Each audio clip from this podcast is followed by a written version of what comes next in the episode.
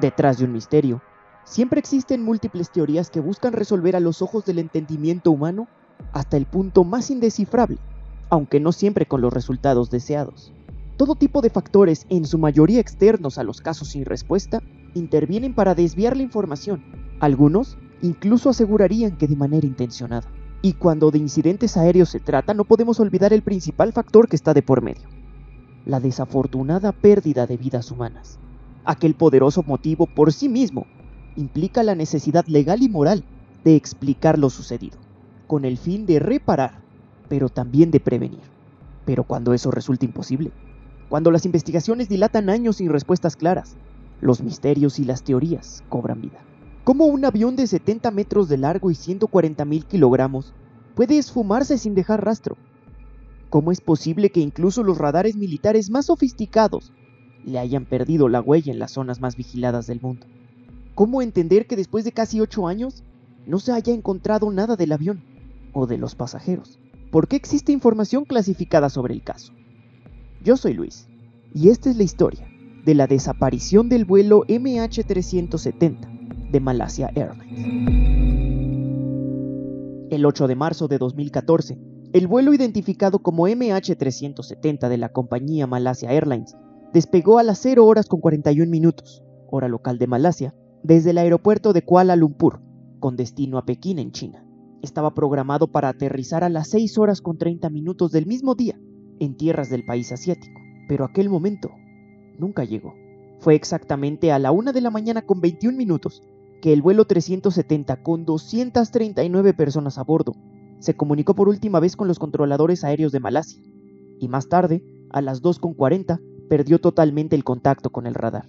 Aquel suceso es algo normal, algo usual, pues simplemente se trata de la salida del rango de un radar para ingresar a otro, en este caso en el de la ubicación vietnamita. Sin embargo, los controladores de Vietnam negaron que hubiera aparecido en sus pantallas, e incluso que se hubiera comunicado con ellos como debía haberlo hecho.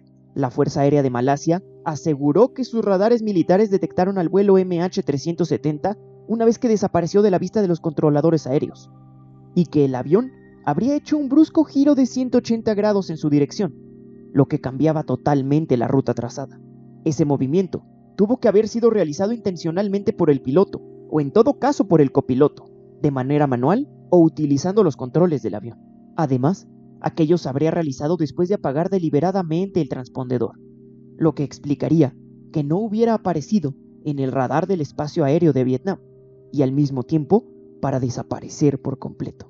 Pero, ¿por qué? ¿Qué debió ocurrir dentro del avión para haber tomado aquella drástica decisión? Es justo aquí, donde las teorías y las conspiraciones cobran vida. Entre la mar de explicaciones no oficiales, resalta la que señala al piloto como responsable intencional de lo sucedido. Zaire Ahmad Sa, de 53 años, pilotaba la nave junto a Farik Hamid, un joven primer oficial que se encontraba en el último vuelo de su entrenamiento. Al parecer, Sahari le habría pedido al primer oficial Farik que saliera un minuto de la cabina, para después bloquear el acceso desde dentro, y así tener el control total de la aeronave. Desde los trágicos sucesos del 11 de septiembre en Estados Unidos, las cabinas de los aviones comerciales cuentan con diversas medidas de seguridad que impiden el acceso al personal no autorizado. Esto habría sido aprovechado por el piloto para que una vez totalmente al mando, según la investigación de Blaine Gibson, uno de los expertos en el caso, el capitán habría desactivado el piloto automático y elevado el avión por encima de los 12.000 metros, sacándolo de cualquier radar. Pero al mismo tiempo, despresurizándolo haciendo que aparecieran las mascarillas de oxígeno, las cuales duran aproximadamente de 12 a 15 minutos. Una vez transcurrido el tiempo, los pasajeros habrían quedado inconscientes intoxicados por el monóxido de carbono, lo que habría evitado que al descender hicieran llamadas de auxilio. Aquello con la intención de aterrizarlo en alguna zona secreta, quizás para mantener secuestrados a los pasajeros, o quizás solo a alguno de ellos, o incluso aseguran algunos, para robar algún cargamento valioso. Aunque una inconsistencia sobresale, pues al igual que los pasajeros el piloto habría quedado inconsciente una vez agotado el oxígeno, a menos que llevara un almacenamiento de reserva, lo que habría provocado la caída inmediata del avión sin control. Otra teoría, que coincide con la mayoría de los puntos, aunque con otro final, señala que el capitán Sahari se encontraba sumido en una gran depresión, luego de su separación semanas atrás con su esposa, lo que habría afectado seriamente su condición mental. situación que lo habría motivado a suicidarse, a costa de la vida de 238 personas más. El aterrador detalle es que un peritaje realizado al simulador de vuelo utilizado por Sahari contenía múltiples intentos de la ruta que supuestamente tomó el MH370 al momento de su desaparición. Como si por algún tiempo lo hubiera estado planeando. Aquella versión no tiene fundamentos claros para alzarse como cierta, pero tampoco se aleja de la realidad según los investigadores. Otras teorías explican la desaparición del MH370 como intencionada y perfectamente planeada, aunque en desconocimiento absoluto de los motivos reales. Bajo el argumento de robo y secuestro, algunos aseguran que la aeronave fue aterrizada en algunos puntos específicos en los que podría incluso encontrarse hoy en día. Todas aquellas ubicaciones hacen sentido en un principio y después terminan por contradecirse gracias a los factores geográficos que prácticamente harían imposible su aterrizaje, o inclusive la nula detección de los radares. Incluso algunas de ellas incluyen motivos políticos que supuestamente impedirían la revelación de información.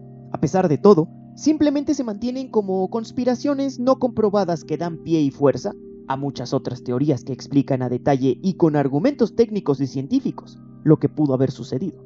Un claro ejemplo es la que trata de explicar la desaparición como un trágico accidente. El vuelo MH370 era realizado por un Boeing 777, de 70 metros de largo y cerca de 140 mil kilogramos.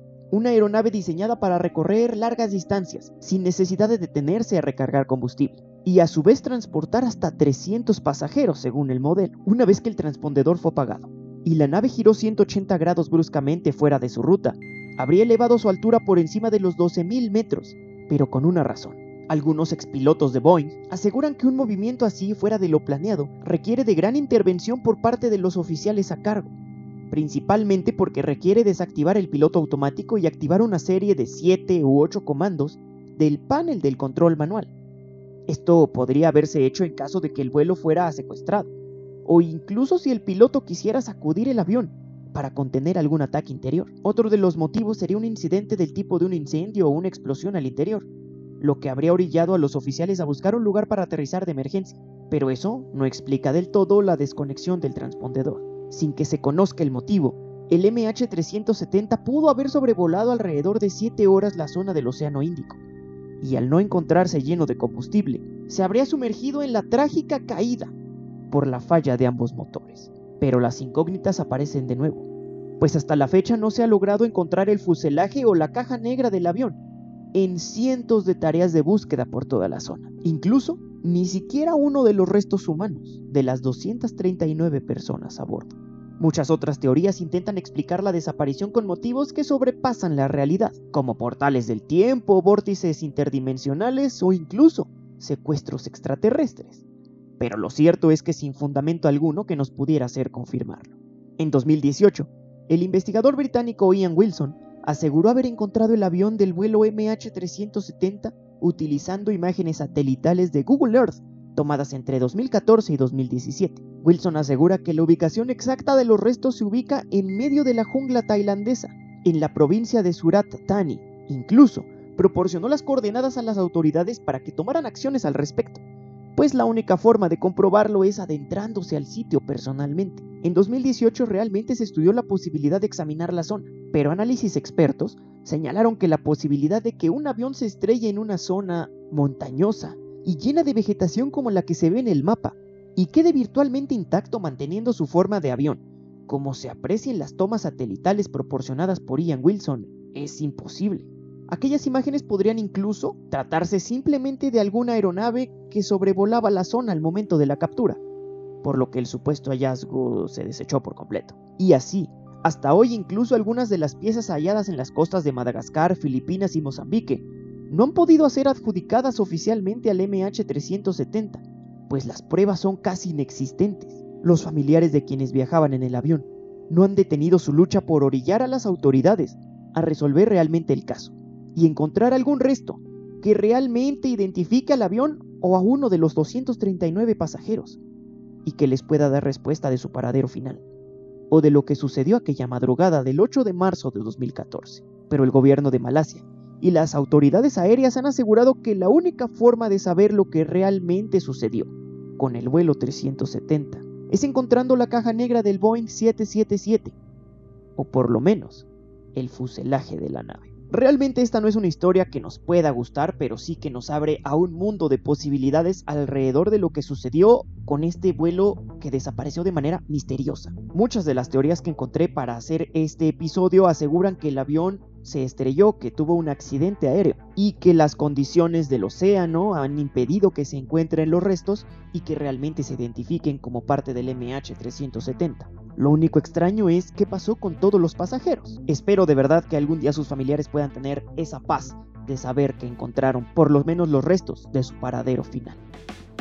Ya saben que si están viendo esto en YouTube pueden dejar un like y suscribirse, pero también si lo están escuchando en alguna de las otras plataformas digitales en donde está disponible el podcast, se pueden suscribir para no perderse de ninguno de los siguientes episodios o quizás escuchar algunos de los que ya están publicados. A mí me pueden seguir en mis redes sociales, ya saben, arroba yo soy guion bajo Luis en Instagram, arroba yo soy Luis Podcast, la página del podcast, y si tienen Twitter, arroba yo soy Luis R. Y por acá nos escuchamos nos vemos la próxima semana, recuerden, todos los jueves, con un episodio completamente nuevo. Yo soy Luis, gracias por estar, de verdad, muchas gracias, adiós.